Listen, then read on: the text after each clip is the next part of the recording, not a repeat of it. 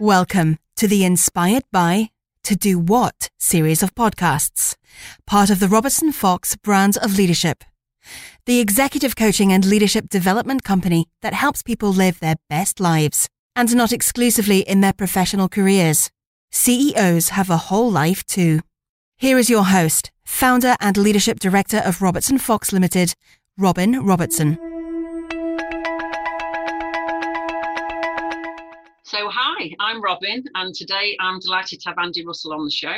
And uh, Andy is a really interesting guy, so I'm very much looking forward to hear what, hearing what he's got to say on some of the subjects that I'm curious about today. Um, so, what do I know about Andy so far? Um, he's the CEO of Perfect Home, uh, husband and father to a 21 year old son. Um, born in the Northwest, and I'd be curious to know why he then migrated to North Wales uh, or why indeed he's a Welsh rugby fan um, and also a DIY enthusiast. So, um, yeah, no, so welcome, Andy. Really good to have you on the show. Thank you very much, Robin. Um, interesting. Mm. I've got something I've got to live up to now, then, haven't I? Yeah, there you go. No pressure at all. So, um, well, I mean, we have had some really enjoyable conversations so far. So um, there are a few topics that I thought would be really interesting to explore because I think some of your fellow CEOs might find them relatable and interesting. Um, but I thought it'd be a good place to start if you tell us a little bit about yourself and um, how you came to be the CEO of Perfect Home. Yeah, absolutely. Uh, so you've already given sort of the, the high level overview of sort of home life with a 21 year old son, uh, husband, and I suppose the bits you missed out from the home life is that you know we live in the middle of rural North Wales, which you did pick up. Uh, we do have some sheep. We have a peacock. we have a sheepdog. We have several peacock. cats. Yeah, we have a peacock. Okay. Uh, and uh, for my internal work podcasts, uh, we've now named him as Grumpy the peacock because actually that suits his temperament extremely well at the moment. Um, and you know, at the end of the day, living in North Wales is fantastic. I love it. You know, I commute to work, you know, on a regular basis. Uh, lived here since I was three years old, primarily, other than moving around the UK with work occasionally to various other counties. And, and just picking up on your, your Northwest versus North Wales bit, first of all. So I was actually born literally in the Wirral. Uh, my parents lived there for a couple of years and decided that, that life, which is where most of my family live, in fact, in North Wales. So we sort of migrated across the border. And I suppose because I had a Welsh education, so I can speak Welsh uh, fluently, um, I was always, I suppose, tied into the Welsh rugby team. Uh, always have been, always will be. The difficulty comes is actually when I'm, I suppose, Wales and England are playing.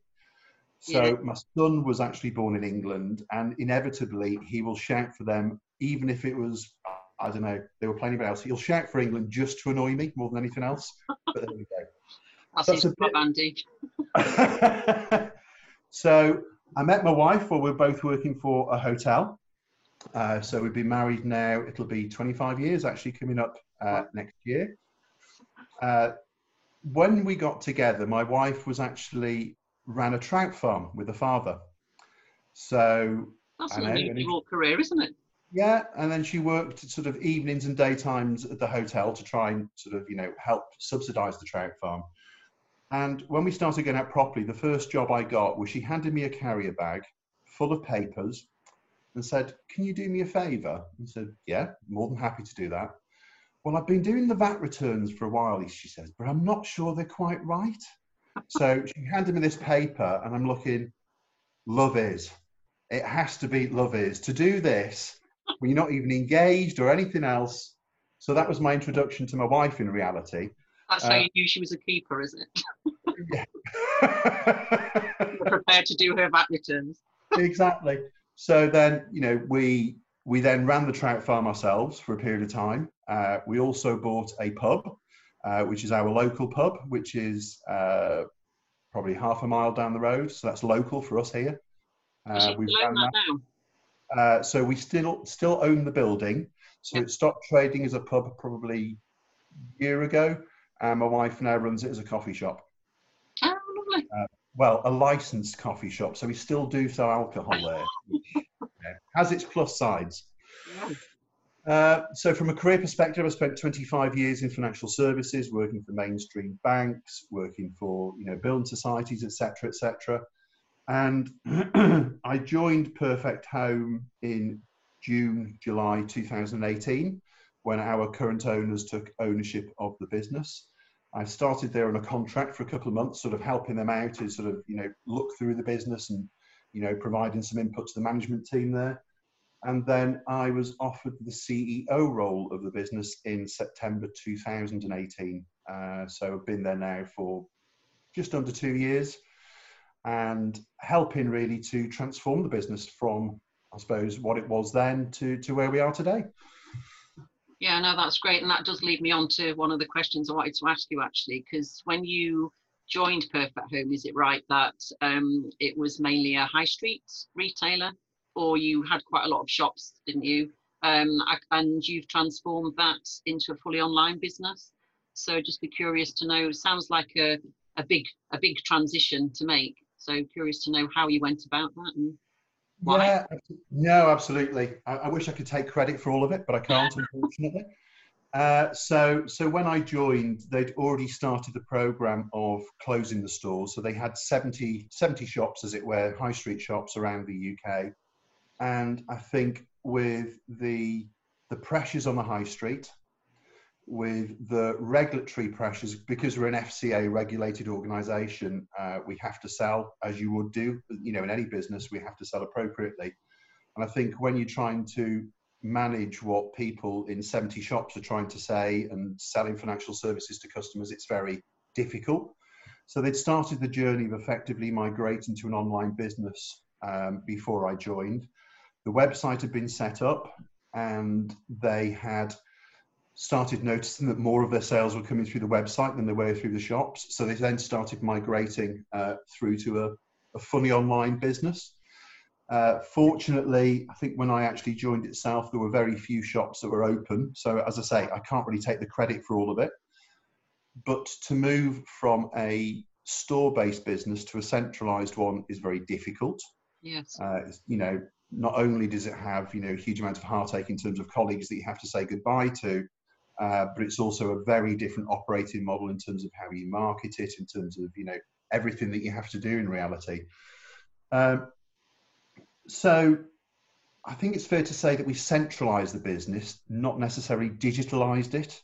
Right. Uh, and that's the journey that we've been on since the last two years that I've been there is actually truly creating a digital business as opposed to being one that is just purely centralized with a web web front end to it. Um, it's a constant journey of evolution, uh, digitalization. In reality, you have to move forward to stand still, particularly in the environment we're in now. And I think you know a number of businesses, as we've gone into the pandemic, will realise that the opportunity to sell to people through the website, where they don't have to visit a shop, where they don't have to sort of you know have that two meter distancing, um, is ideal for them. And I think we'll see a lot more businesses actually moving into that, you know, in the coming months and years in reality. Yes. Yeah, I think, um, you know, certainly um, a lot of the trends that were starting have been accelerated, haven't they, as a result of us going into this crisis. So, you know, anybody oh, that was kind of thinking about it but hadn't got their act together is now going to have to um, get the program on there. No, abs- absolutely. And you know, even for us, you know, although we're an online business, we still have call center staff working for us. So we have, you know, a number of people working in call centers. And I think what the pandemic actually did, if there's a positive side to it, um, actually enabled us for all of our staff to actually work from home. Yeah. Now, you know, if I'd have gone back and said to our IT team 12 months ago, right, in a week, I want you to make sure that all of our teams can work from home, that they can do everything they can do in the office from home I'd have either had something thrown at me or the head of IT would have had a cor- cor- coronary. Um, so to actually enable them to do that within a week was just unbelievable. Yeah. And we're now in the position whereby all of our team are actually working from home. Fantastic. Absolutely fantastic. So is it fair to say then that you haven't had to, you haven't really slowed down the business or, or stopped the business in any way at all? We did slow down, if I'm honest, for a few weeks because uh, primarily the reason that so although we're a retail sales, we actually do collections as a financial services business. So the key concern for us is that the collections continued on a weekly basis in, into the business. Yeah. And therefore we permanently slowed down the sales because I think a lot of the UK didn't know what the impact of the pandemic was going to be. We didn't know what the impact on financials was going to be in terms of, you know, customers' pockets, as it were. So we did slow down for a few weeks, but since then, back as normal. No change whatsoever. Yeah, yeah. Um, and I would imagine that you know the online piece um, is just uh, you know thriving. Um, you know, It is, given it that is. people are looking for those easy options to make purchases as well. I mean, uh, you know, a, a sad fact for you, our website gets over 3 million visits a year. Wow. You know, it's incredible. It's absolutely incredible. You know, uh, so demand is there. We can't always serve that demand every time, you know, because we have to be selective over the customers we choose for obvious reasons. Uh, but the reality is, there's a huge volume of people still looking at, looking at it every day. You know, it's incredible. Drive such opportunities for us in the future. Yeah, absolutely. Which um, kind of leads me quite nicely onto one of my uh, other questions, which was around. Have we rehearsed this, Robin? I wasn't intending to. no, I think we're just in sync, Andy, in, in the Absolutely. You know, well, I, I know that you um, target the you, the lowest uh, demographic demographic customer base, and I was quite uh, curious about you know what what was behind that decision, given that I imagine anyway that that's going to have its challenges and its risks, especially at the moment, especially in the current climate. Yeah, it's an interesting one because you know if I look at our customer demographic, which actually is, has changed considerably over the last few years, uh, we, we the, the way we see it is that we try to help those people that are underserved in the financial services marketplace.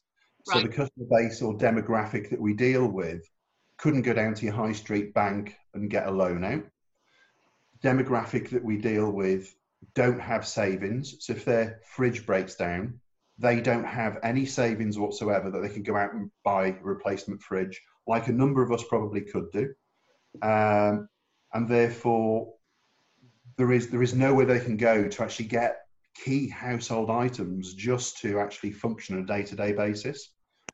But having said that, uh, we do quite a few customer listening groups, focus groups, etc. And I attended one in Birmingham, Birmingham last year, and you know, much the same as many people, I had preconceived ideas about what our customer demographic was. So I sat there, they didn't know who I was, and I just sat there listening to the conversation around the table as it was going on. And I sat there and I thought, there was one lady there who was um, a director of a charity. Yeah. There was another individual there who was a project manager within Jaguar Land Rover. And a lot of people see that our demographic are those people who are purely unemployed or, or, or on benefits or whatever it might be, but they're not. Actually, half of the customers we deal with are actually employed in some shape or form. Right. But so, so one example from that particular one was the, the family had actually bought a house, renovated it, re-kitted out with new furniture, but didn't have quite enough money or savings to actually then go out and buy the fridge. So they came to us. Oh, okay. So it's a very mixed demographic in terms of the people we work with. And then just picking up on your point about economic climate, the customers we deal with can budget better than most of us can, Right. particularly those that are on benefits. So they're living, they, they know every week they get this amount which needs to pay for their food, pay for their rent, pay for their, you know, whatever else it might be on top of that they budget better than us and therefore are actually more resilient when it comes to times like this because they're doing it every day of every Yeah. week Yeah. and it never changes for them so actually as we went into this pandemic or, or through the situation we're in now we were probably less concerned going forward because nothing changes for them absolutely nothing That's a Um, really good actually- point because so many of us just live beyond our means, don't we? Yeah. And then you know you, there's a downturn, and then it's oh my god, you know, how am I going to Yeah. pay for X, Y, or Z? Whereas, as you say, I hadn't thought of it that way. Yeah, and it, it, not many people do, if I'm honest. Not many people do think of it like that. But you know, a number of us actually, you know, if if we want something, we'll go out and buy it or we'll finance it somehow. These people can't do that. They do that with us through for household goods, but for anything else, they don't go on holidays abroad. They don't, you know, do X, Y, Z. They this is how they they fund their lives it's, it's very very humbling actually to actually see how they do actually cope and manage on a day-to-day basis yeah and a big and a big part of uh, what you do is it's not just selling the the products but it's also um, you provide the payment plans to help people um, yeah. meet meet the cost don't you as well yeah we do so we will sell a product we provide you know insurance on the back of on the back of that for them uh, we service the product on their behalf as well at the same time if we need to uh, for, for, the weekly payment they make. So we're a one-stop shop for them in that respect for some of the household goods that they have. Um, and as well as part of our business, we also we sell weekly broadband, we sell weekly paid energy services, working with partners, and therefore what we're trying to do with our business is actually provide a whole range of services for our customer base or for the customer demographic we deal with that enables us to become a one-stop shop and actually therefore a trusted partner for them. You know um, i only have to look at some of the the Trustpilot reviews that we get you know which sometimes can be the bane of people's lives if i'm honest mm. um, but some of the feedback we've had is just you know incredible and actually we, we did an annual conference last april we were due to do one this april but unfortunately things changed slightly and, and for that one we videoed three customers who were providing their feedback on us as a business, so I could actually share it with the whole company. Oh, right. Sounds good. And, and, and some of the things that they said were just, you just sat back and you think, God, we actually do all of that stuff for our people. You know, mm. we, we do this stuff for our customers and they really value it. Yeah. You know, I, one lady, you know, I've got four, I had, she had four children, her washing machine broken down. And you can imagine for somebody with four children, washing machine is a necessity. Yeah she said, if it hadn't been for you guys, she said, I phoned you up. She said, uh, no, she said, sorry, I originally went online, ordered the product, phoned you up the next day just to check on delivery. And then the following day, I received the product. She said, that was a lifesaver for me. Yeah. She said, without that, it would have been an absolute nightmare for both me and my family as well.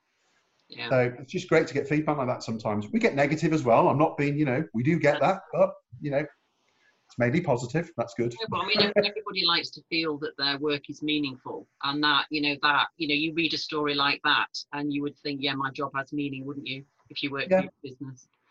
Yeah. yeah. And the unfortunate thing is, you know, as, as a, a business, as a sector, we get lots of negative feedback from the press, which, you know, inevitably happens. Um, but unfortunately, they don't talk to our. Sector. What do you, why, why is the sector? We get criticised for the interest rates that we charge if okay. I'm honest. Right. Um, and we get, you know, a lot of criticism from, you know, talking about ripping off customers and all the rest of it. We don't do that. If they actually spent a day, a, a true day in the life of a true customer, they'd actually realise what support we do actually provide to people. Yeah. But unfortunately, some of the, um, I'm going to red top newspapers don't necessarily do that. They make their own facts. Yeah. That was very unprofessional. That was my reminder going off. Um, weirdly. I didn't even hear it. It's fine. um, figured out how to turn some notifications off and not others. Um, what I mean, what excites you most about your job currently?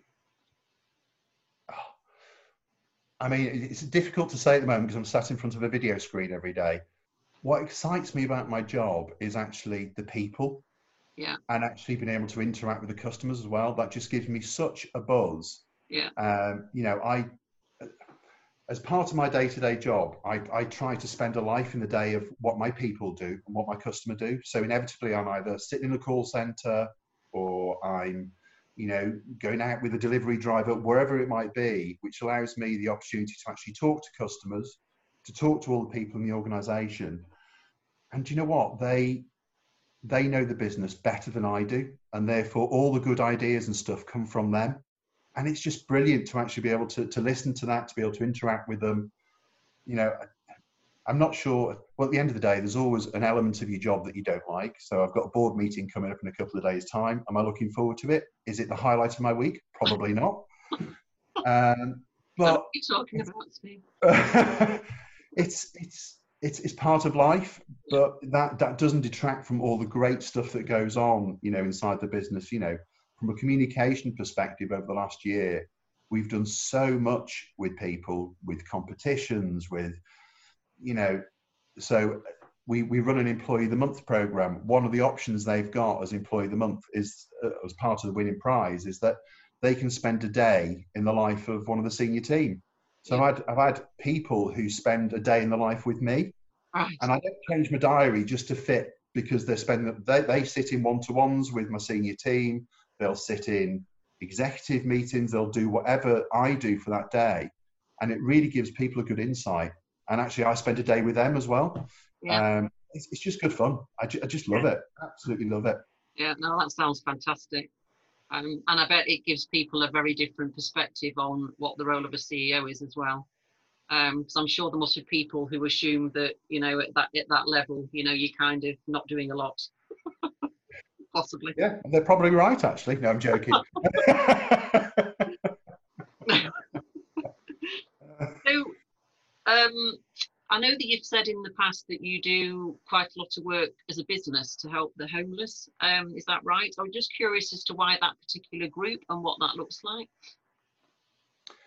Yeah, as a business, we we work with a lot of charities. You know, uh, homeless being one of them. So we do a lot of work with Crisis. Uh, we also do a lot of work with mental health charities as well, because it's very dear to our hearts, etc. Particularly both from a, you know, making sure that our people, our teams are fine, and also making sure that sort of customers, you know, understanding customers better. The key thing for us is from a charitable perspective, we, we, we look at our own purpose for the business and our own values. So our purpose, you know, on a daily basis is we make it possible for more people to create their perfect home, whether that's our people internally or basically customers as well at the same time, or the wider community. Yeah.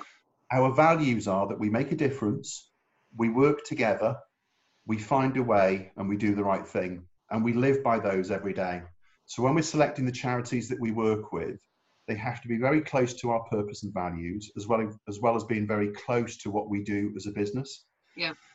And the reality is that we're all one step away from being homeless. Um, you know, as That's difficult as that might be, it, it is absolutely is. You know we could lose our job tomorrow and if we're an individual that's you know as you alluded to before we spend above our means so we lose our job tomorrow there's every chance we could lose our home possibly. So therefore you know from our perspective and particularly knowing the customer demographic that we deal with everybody is a step away you know from from being homeless. And you know i've seen that firsthand with working with the crisis charity. So what we've done with crisis so if i if i step back to last christmas as an example we we work with a crisis charity and what they try to do is rehome people. You know yeah. some of the homeless people in fairness don't want to be rehomed. It's a choice for them. Yeah. Might not be everybody's choice but it's a choice for them some do actually want to be rehomed so what we did for a number of families was actually provide them with household goods to actually furnish their first home again Okay. Um, and we did that for a number of people, particularly in the run up to Christmas, which is a very difficult time for a number of people, um, a very testing time for a number of people. Yeah.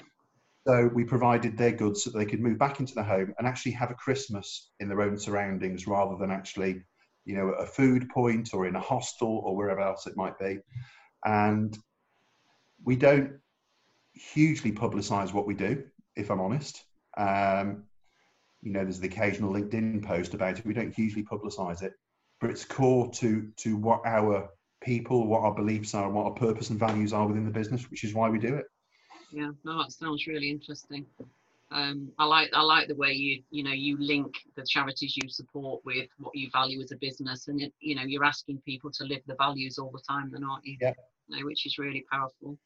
Yeah, mm. and at the end of the day, just to add to that, is that it's not the executive team that choose which charity we work with. No, it, it's it's the business as a whole. We choose. Right. Yeah. and at the end of the day, we also do sort of individual activities on a on a week by week basis, a month by month basis. But we have one core charity we support every year. Right. No, it sounds really good. So I'm mindful of the fact we had Carers Week earlier this month, um, which obviously recognised that during the COVID 19 pandemic, there were four and a half million people who, addition, additional people who became unpaid carers um, almost overnight.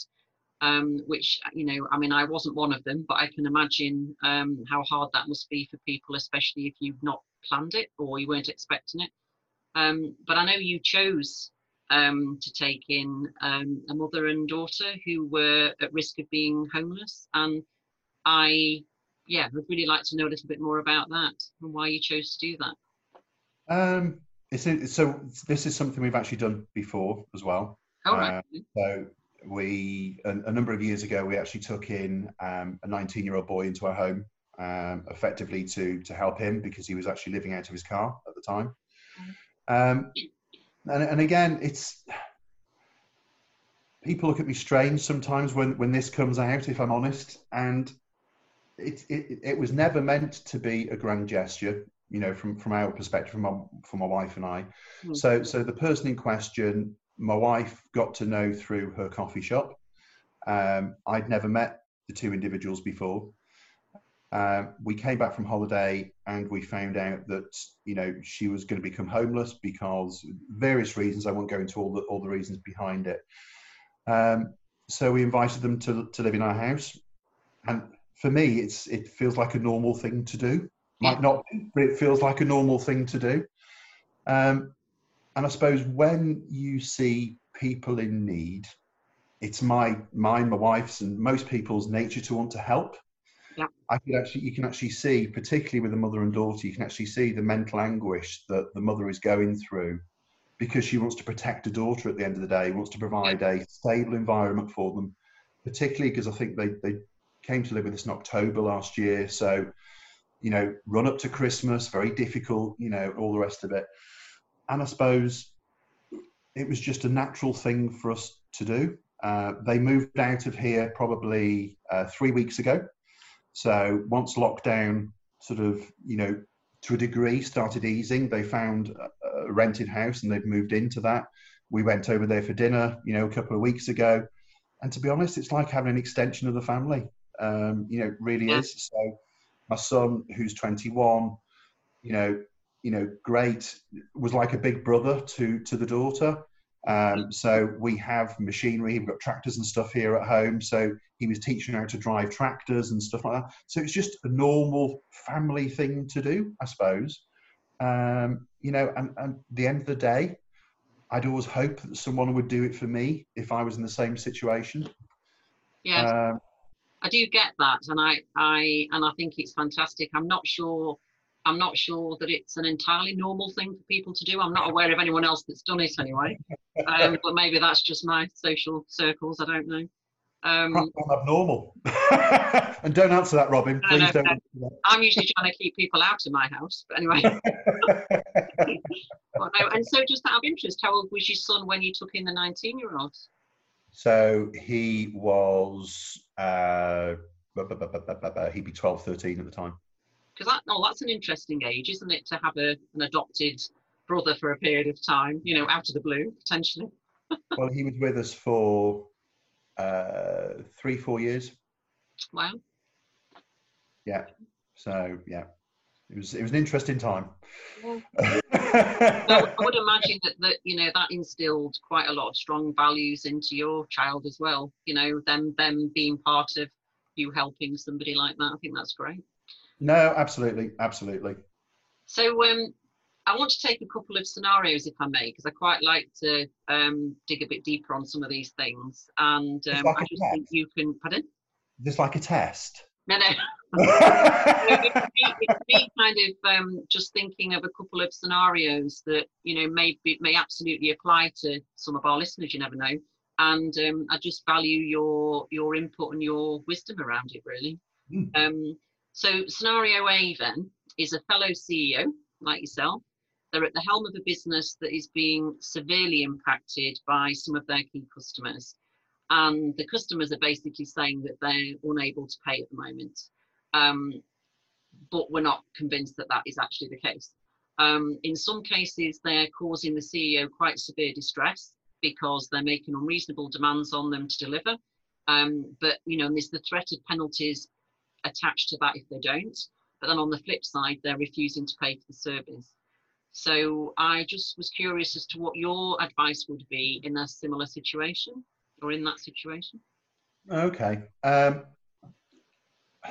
so a few thoughts to start with, I suppose. Um, it'd be interesting to understand whether the penalties actually work both ways. So are the penalties for non-payment?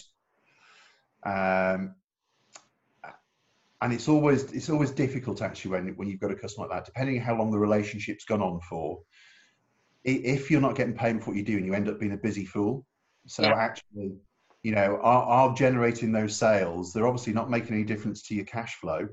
Um, so reality, you've been a busy fool and actually funding somebody else's business. Yeah. Uh, the key for me would be to have a conversation with the other party. I don't know whether in this scenario, hypothetical as it might be, whether you know you've had that conversation because if you actually outline to, to people, you'd hope you know people's good nature always kicks in. You have a conversation and to say, look, the fact that you're not paying me and we're actually doing a lot of work for you to very tight timescales, this is causing us difficulty. If if you want to see us go out of business and therefore never supply you again, you're going the right way about it. Yeah. And it's actually having that honest conversation. Yeah. Um, you know, whether they're receptive to that is a different issue. Um, and I think once you've got through some of those and understood, you know, a whether you can have that conversation, whether they they're receptive to it, etc., whether you do, do then charge penalties on both ways. the learnings from it for me are one, it's obviously a difficult contract in the first place. Yeah. And therefore, note to self when I come to renew or rewrite it, I do something differently. yes. um, and for me, it is all about relationship. I suppose I'm fortunate in the fact that I'm in a business to customer relationship rather than business to business. And therefore, you know, when one customer doesn't pay for us, it's not great, don't get me wrong, but it doesn't impact the whole business if yeah. you're dealing on a b2b basis where it's large contracts that your business is you know needs to survive as it were then it's a very difficult scenario to be in you know and i what you've just outlined to me does sound very much like and i might annoy some people but how supermarkets necessarily treat their smaller suppliers because yeah. i do have friends working in one of the top four supermarkets and i know payment terms and the demands they place are very similar to that yeah. and the end of the day, as a smaller business, you have to turn around and say, actually, this is not the life I want. These are not the customers I want to deal with. I need to walk away from it. It may cause me pain today, but tomorrow it'll all be better. Yeah. That was you this time, not me. no, I know, and I apologise for that. I have switched off my email account as well. well, no, that's really great advice. And I think what was occurring to me as you were talking is that, you know, it, it it's moving it from being a win-lose scenario, isn't it, to how can both of us get mm. something out of this relationship? Absolutely.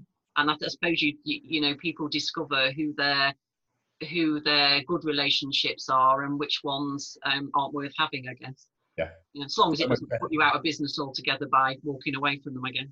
Yeah. Um, absolutely. Okay, so scenario B then, um, and there are only two scenarios. You'll be. Um, so scenario B is someone who holds position of responsibility within the business, but in addition to that, they have an elderly parent or maybe relative that they are caring for, or uh, indeed they may be isolated from them. So either way, they're really worried about the stress and responsibility of providing that care. Um, I just wondered what would be your top tips to deal with that. So if I was the individual, um, I, sp- I suppose from my perspective, and because I do a lot of it anyway, it's always good to talk to somebody about it. So the old saying, "A problem shared is a problem halved." Yeah. Um, and you know, if it's causing that much stress, and stress and anguish, then from a mental health perspective, they're not going to be in a great place. So they do need to find somebody they can trust, that they can talk to, yeah. and that they can actually get somebody else's perspective on it. I suppose at the end of the day. Um, you know, and also from a business perspective, uh, you know, they're a senior individual, their work is more likely to be suffering on the back of this. And therefore, whoever their line manager might be, depending on how senior they are in the business, will obviously notice that. And they need to be able to have the conversation with them to say, look, I'm under some stress at the moment. My work might not be up to 100%. Is there any any support as a business you can give me?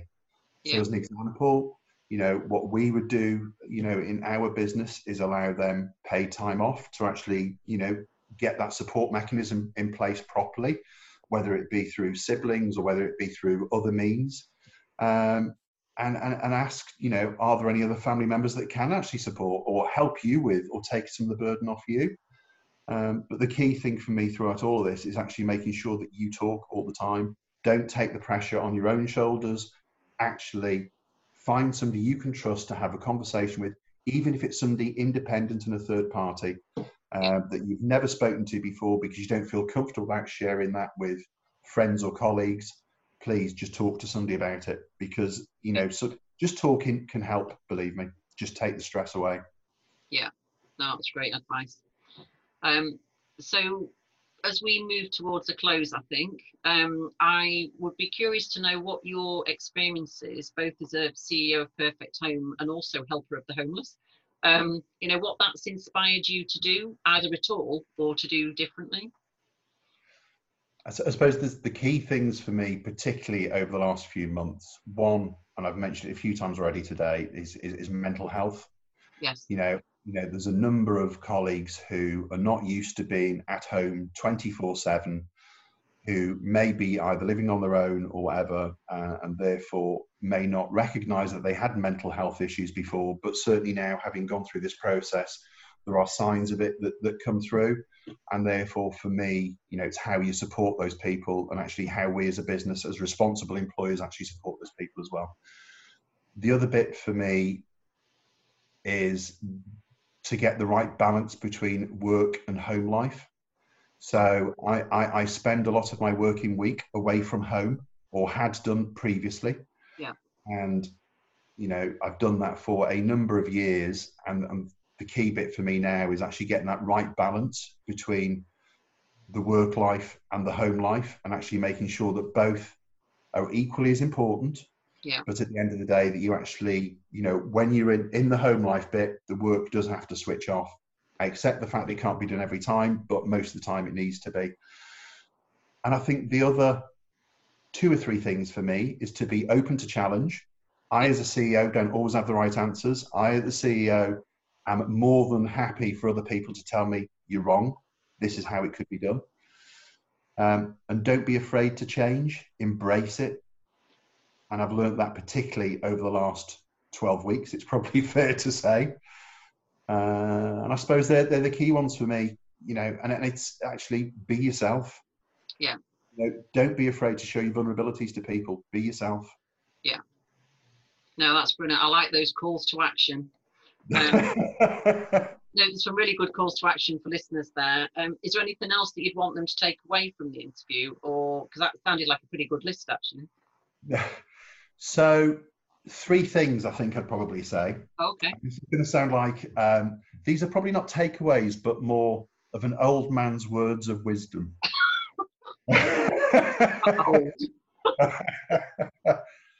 so, and I, and I, mentioned this one before. Uh, things are all about constant evolution. Just to stand still, you need to constantly move forward.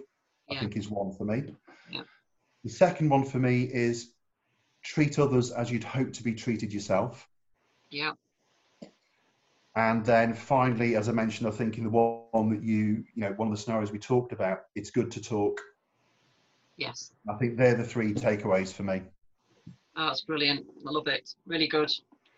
So, um, Andy, if people want to get in touch with you um, after listening to this interview, um, what's the best way for them to do that? help them if they do. Sorry. Um, so um, the, the best for me is probably my work email, actually, um, which whether you can supply that yeah. as part of the link to this, rather than me trying to read it out with me, me ats and me dots and me co's and me UKs. No, no, that's fine. I will absolutely do that. I'll, I'll include it in the links. Uh, I'll include the link in with the details of the description. Yeah, more more than happy for anyone uh, if they if they valued anything I've said today. More than happy to, to for anybody to reach out to me. That's brilliant. So I've got one final question that you won't have been expecting. Um, I wasn't expecting any of them, Robin. Well, I know, but this this you won't have been expecting. Um, and this is it's a question that I'm I'm really interested in the answer to. So I'm going to be asking all my guests this, and it is um, for you, which comes first, inspiration or motivation, and why? That is a difficult one, actually. To be fair, I think for me, inspiration actually, um, because that you know every day particularly when you're working in a business environment, um, particularly when you want to move forward, things need to inspire you to do that.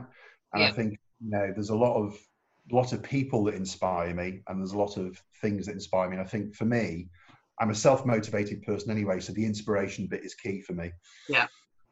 And do you think you can have one without the other? Sometimes, but not always. Give me an instance of a sometimes. So sometimes not necessarily together. So be, if you're a self-motivated person anyway, yeah, you don't need the additional motivation that goes with that because it just becomes part of your normal being, and therefore the inspiration for me always sits separately to that anyway. Oh, okay. So you could be self-motivated without needing extra inspiration. Yes. You mean? Yeah. Okay. Yeah, yeah. No, that makes sense. Thank you. Brilliant. So uh, thanks very much. I've really enjoyed having you on the show, and um, yeah. let's speak again soon. No, great. Thanks, Robin. All right. Take care. Bye for take now. Care.